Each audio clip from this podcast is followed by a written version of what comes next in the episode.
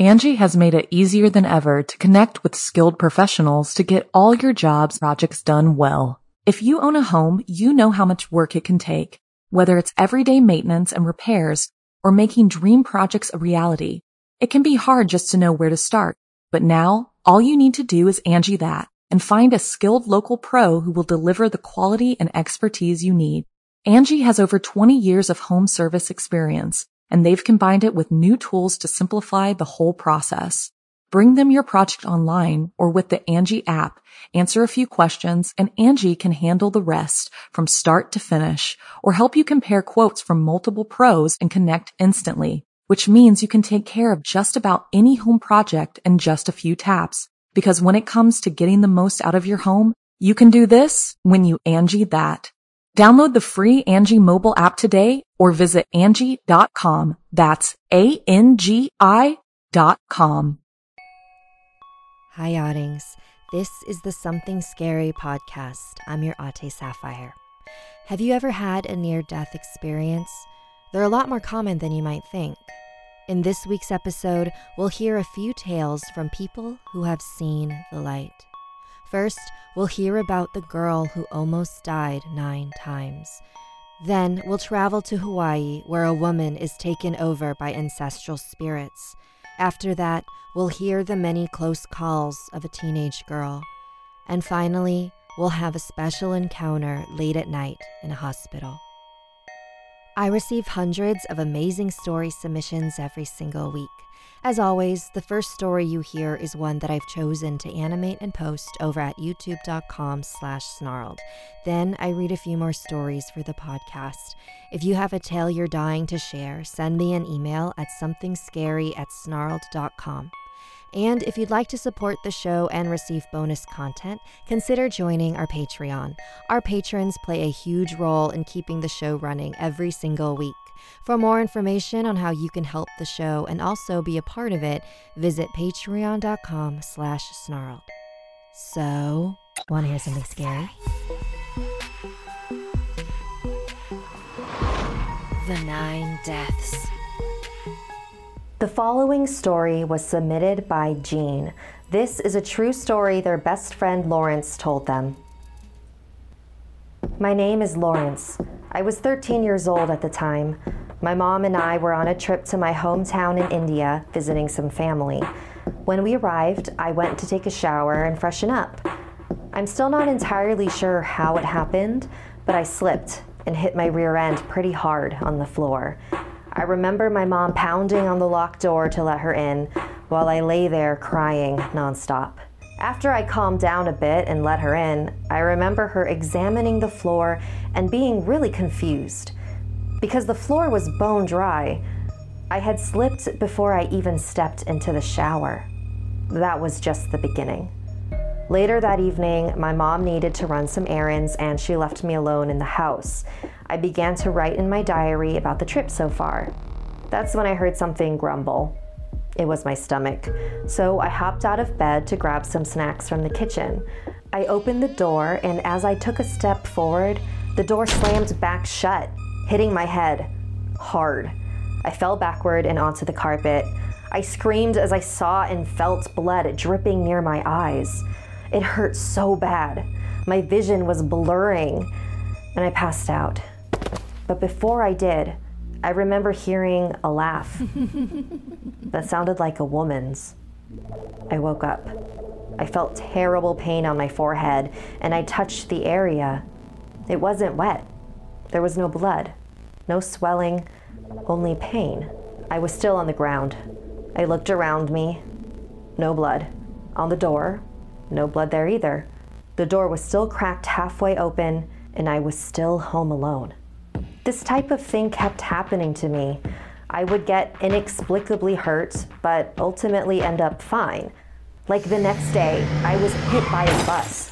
Another day, a knife flew at me while I was alone in the kitchen. One time, I began choking out of nowhere. Every time something like this happened, I heard that same eerie laugh. the day before my 14th birthday, I decided to tell my mom. I had counted eight times that I had nearly died and I didn't want it to happen anymore. While I was explaining every incident to her, I could see the blood drain from her face. She grabbed my hand and pulled me outside, her other hand making calls on her cell phone. I remember feeling really scared. Did I do something wrong? A short ride later, we arrived at a church. The rest of my family was already waiting there. They ushered me inside, and my grandma proceeded to tell me what was going on. So the story went that my Aunt Natasha became a teenage mother around the time my parents got married. She lived alone at the time, so no one knew about the baby. Unfortunately, she hated her baby girl, Lawrence. She hated her so much that she tried to kill her multiple times, slipping in the bathroom, slamming her head by the door, pushing her at a bus stop, throwing a knife at her, cutting her fingers, strangling her, poisoning her, throwing her out the balcony of the fifth floor, drilling her skull. Lawrence died on the ninth try. She died around the same time that I was born. The only reason my family knows about any of this is because when Aunt Natasha visited me for the first time and heard my name, Lawrence, she confessed everything. I was just three years old at the time. My family had her committed to an institution after that. So the priest at the church blessed me in hopes of removing the curse that Aunt Natasha had put on me. And it seems to have worked so far. It's been a year and I haven't had any more near death experiences. I'm just glad that I told my parents about what was going on when I did. If I had waited any longer, things might have ended a lot differently. Angi has made it easier than ever to connect with skilled professionals to get all your jobs projects done well. If you own a home, you know how much work it can take, whether it's everyday maintenance and repairs or making dream projects a reality. It can be hard just to know where to start, but now all you need to do is Angi that and find a skilled local pro who will deliver the quality and expertise you need. Angi has over 20 years of home service experience and they've combined it with new tools to simplify the whole process. Bring them your project online or with the Angi app, answer a few questions and Angi can handle the rest from start to finish or help you compare quotes from multiple pros and connect instantly, which means you can take care of just about any home project in just a few taps. Because when it comes to getting the most out of your home, you can do this when you Angi that. Download the free Angi mobile app today or visit Angi.com. That's A-N-G-I dot com. And now, more something scary. This next chapter comes from Laureen in Hawaii. Hawaii is full of superstitions, legends, and folklore, and for good reason, too. Hawaiians worshipped gods and goddesses. Spirits are known to be strong in Hawaii, and angering one is almost always deadly. It's disrespectful to disregard and steal from the land. Stealing anything from Hawaii is known to bring misfortune to anyone who dares to try. There have been many true encounters of people who steal the lava rocks from Hawaii and end up mailing them back. They claim that when they brought the rocks home, they experienced untreatable illnesses, lost their jobs, lost family members. Thousands upon thousands of rocks and sand get shipped back to the islands because of the misfortune and potential curse these rocks carry. But that's besides my point. The main takeaway is that disgracing the land is frowned upon. And I get it, ignoring the land isn't all that important in many other places, but to the ancient Hawaiians, it was everything chants or olis would be done just to speak to the gods and goddesses about borrowing or thanking them for what they are to take. Their whole lives were circled around dance and chants to please these superior beings. A little further into the Hawaiian timeline, sugarcane fields were made in numerous islands, one of them being Maui. Big company owners would have immigrants shipped to Hawaii just to work in their cane fields. Chinese, Japanese, Filipinos, many workers would pass away due to illness and bad living conditions overall. They say that the spirits of these plantation workers still roam the fields, waiting for someone to disrespect the land. Dating back not too long ago, my auntie, who is Filipino, had to take a pit stop late at night while near the highway. This highway in particular was right next to the plantation across from the sugar mill industry. There seemed to be portable restrooms set out on the side of the fields. My auntie decided to use the restroom, and my uncles and aunts waited for her back in the van. When she came back, she was acting very strange, twisting her limbs in weird directions, speaking fluently in languages that she could not have known. Trust me, my auntie is as Filipino as it gets.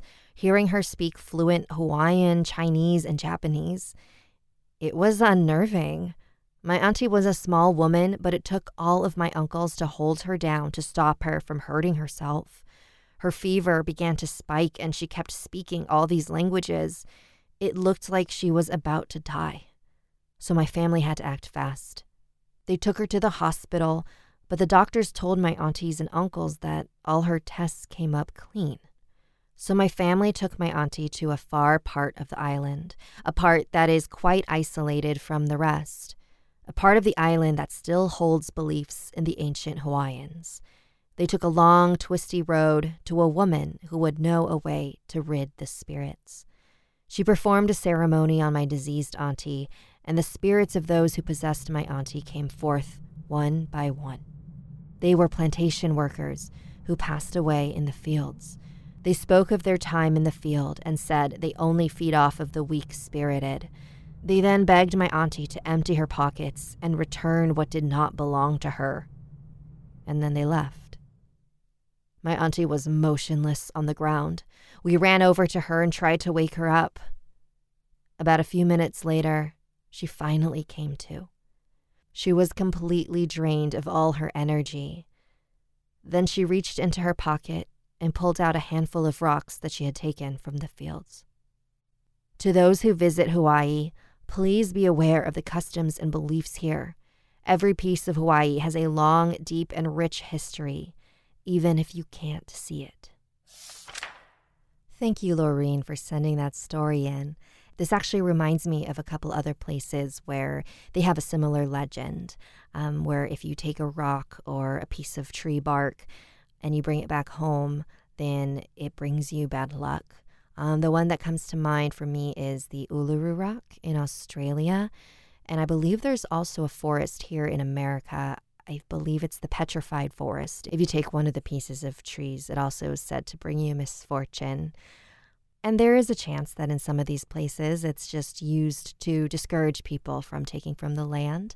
But regardless if these things actually do bring you bad luck or not, we should be respectful of the places that we visit.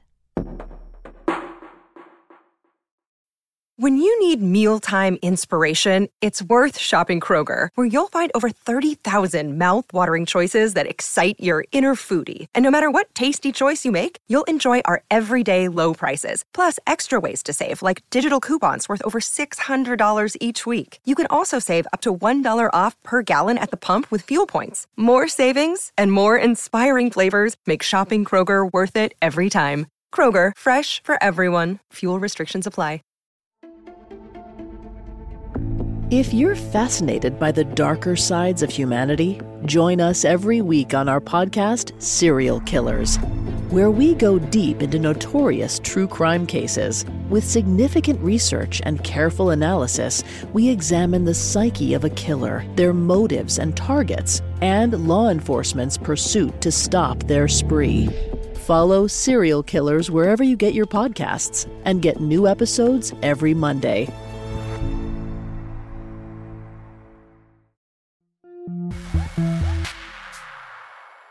Our next tale was submitted by Madison, who keeps finding herself in near death situations. I do not know why, but I've been pulled away from near death experiences more than usual the last few years. It was a nice summer's day, unusually warm with a gentle breeze. My family and I, including some cousins from central Canada, decided to go for a swim at the beach. We were jumping the waves, no worries or fears, well, at least until the sand left from beneath our feet. We were swimming at a beach in Newfoundland, where the island is basically surrounded by currents. After treading water side by side for nearly two hours, I was exhausted. I didn't even realize that I was being carried away by the current, further and further from shore. Then I felt something start lightly tugging my leg. It was subtle enough that I didn't notice it at first, like a hand wrapped very lightly around my ankle, only touching it. Then it pulled me. I was confused at first, thinking something was going to pull me under, but I did not go any farther below than I already was. It kept tugging for a few minutes longer until my feet hit sand. I was back on land. My mom was so happy that we were safe, but when I looked at her, I could see that she was using the happiness to mask her confusion. I could still see it in her eyes, though. She did not understand how we escaped the strong current. Another time, me and my brother were outside at night with our friends. We're never too old to enjoy playing a game of tag, hide and go seek, or manhunter. At the time, we were playing hide and go seek, and I was it. Since I had caught one of our friends, he stayed on the deck fiddling with my brother's rifle that they had been using earlier. I had been standing in the same spot for a while, looking around to make sure I had a good understanding of my surroundings. I planned to stay there for a few more minutes, but I heard somebody whisper, Psst. Hey, Madison, Madison, over here. It was quiet enough that it was barely audible, but you can always tell when somebody is saying your name. I figured it was one of my friends taunting me into finding their hiding spot. They kept repeating my name over and over, each time sounding farther away. My full attention was on my hearing, that when I heard a bullet fire, it was enough to make me drop to the ground, covering my ears. Still a bit surprised, I stood up and looked at the deck. My brother's friend was looking at me with an expression of pure terror. I took out my phone and used the flashlight to see where the bullet had landed. I noticed a small hole in the side of my garage, and when tracing it back to the gun, noticed that the path was exactly where I was standing before I got distracted by the voice. The rest of our friends came out of their hiding spots, confused and angry about the loud gunshot. But nobody emerged from where I heard the voice. I still don't know who it was. The most recent incident like this that happened was in the woods behind my home. Me and my brother were with my dad and my dog Jackson, checking snares and planning to get firewood afterwards. I was behind everybody else, enjoying the sights of the forest with the half melted snow and dripping branches. I was taken by surprise when I felt a hand lay on my back. I wasn't given a second to react before I felt hard pressure and I fell to the forest floor. I heard a loud creak and the echoing of splintering wood and looked above me to see a well sized tree crashing towards me. Out of reflex, I curled down even more into a ball than I already was and covered my head and neck, expecting to feel intense pain any second. When it didn't come and the sound stopped, I looked back to see that the tree had been caught from falling all the way by another tree on the opposite side. I really don't know what is going on. I'm an atheist and not extremely superstitious, so why would this be happening to me? If anyone out there has any ideas, let me know. Thank you for that story, Madison. I know you said that you're an atheist, but there is a very classic religious explanation for this is that uh, you have a guardian angel. But the thing that interests me the most is why you keep finding yourself in those situations to begin with. Um, if anybody listening has any theories as to who it is that keeps protecting Madison, send me an email.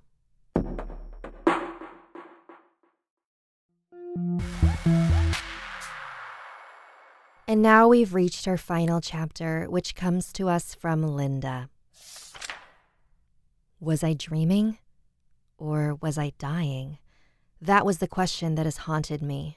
How close did I come to leaving this world?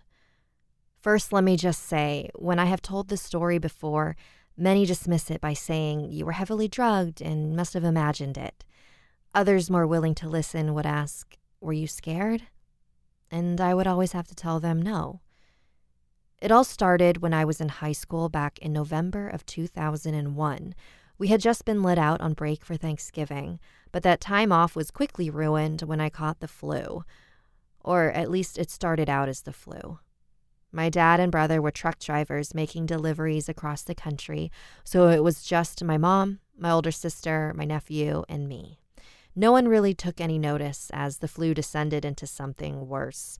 I barely ate anything on Thanksgiving Day, and on that day there was an excruciating pain that can only be described as having a piece of scrap metal turning inside each time I moved. Two days after Thanksgiving, my dad and brother came home to find me curled up on the couch and afraid to move. My dad recognized the symptoms right away and rushed me to the hospital. Immediately, the staff knew the danger I was in, especially when it was learned I have this pain for three days. They rushed me into surgery, but even then, as the doctors removed the appendix, it ruptured, leaking poisons into me.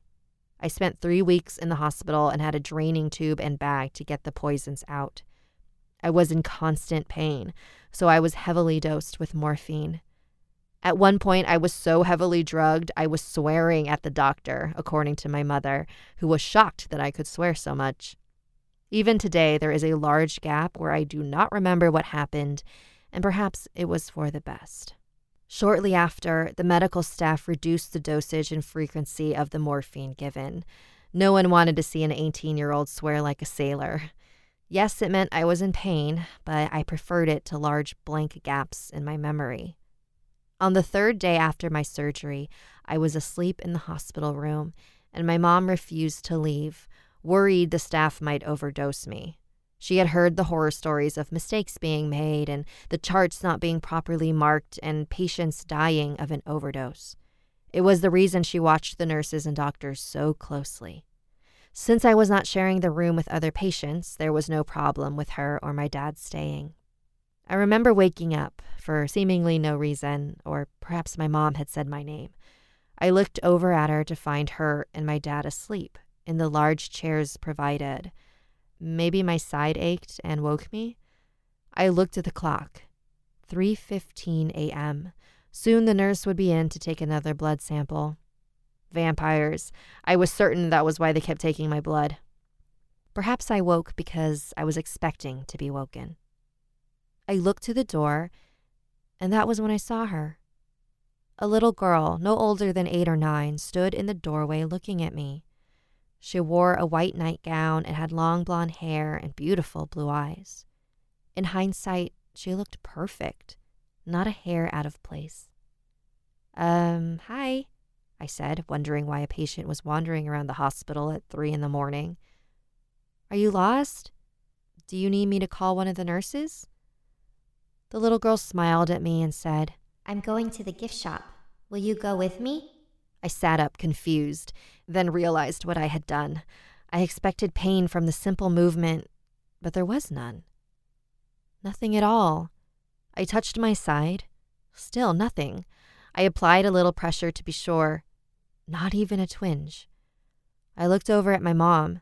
She was a very light sleeper. I would have thought the two of us speaking would have woken her but she was still asleep.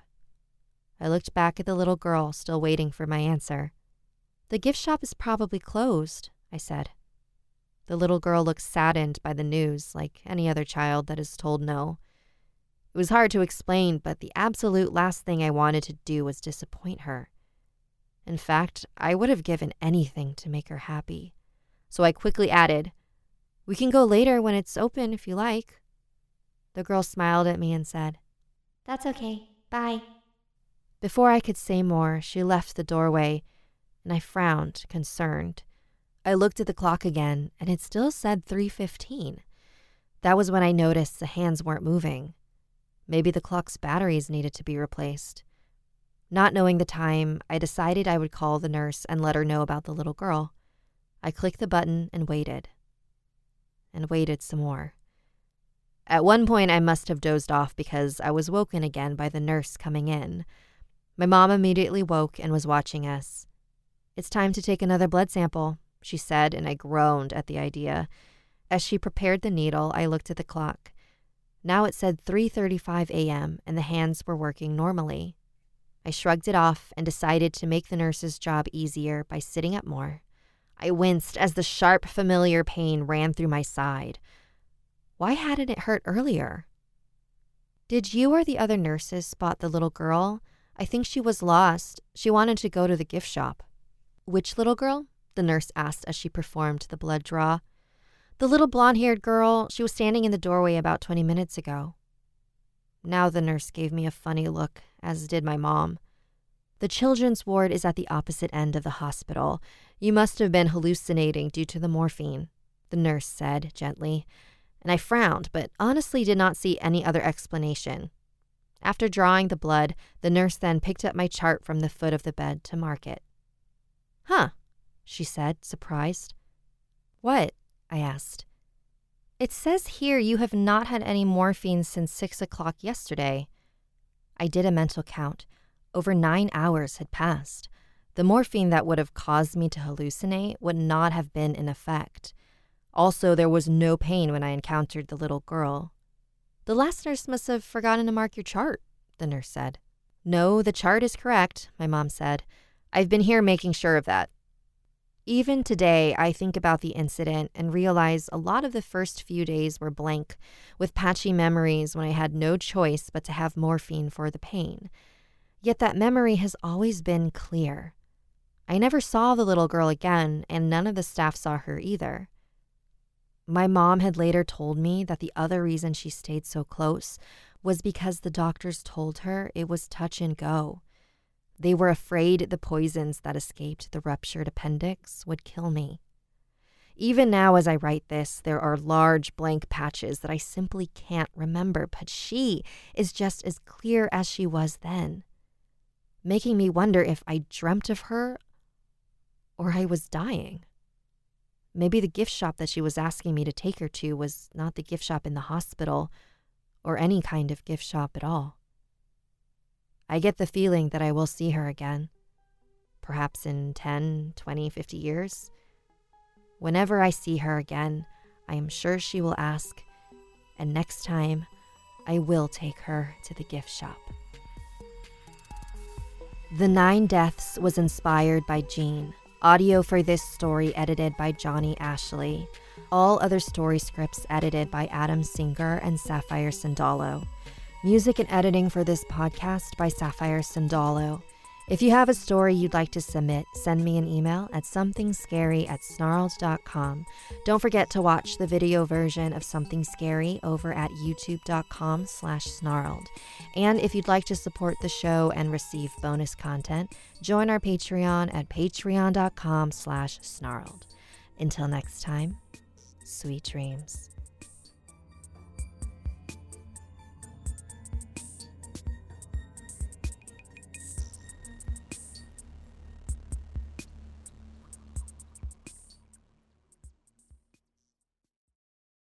Angi has made it easier than ever to connect with skilled professionals to get all your jobs projects done well. If you own a home, you know how much work it can take, whether it's everyday maintenance and repairs or making dream projects a reality. It can be hard just to know where to start, but now all you need to do is Angi that and find a skilled local pro who will deliver the quality and expertise you need. Angi has over 20 years of home service experience and they've combined it with new tools to simplify the whole process. Bring them your project online or with the Angi app, answer a few questions, and Angi can handle the rest from start to finish or help you compare quotes from multiple pros and connect instantly, which means you can take care of just about any home project in just a few taps. Because when it comes to getting the most out of your home, you can do this when you Angi that. Download the free Angi mobile app today or visit Angi.com. That's A-N-G-I dot com.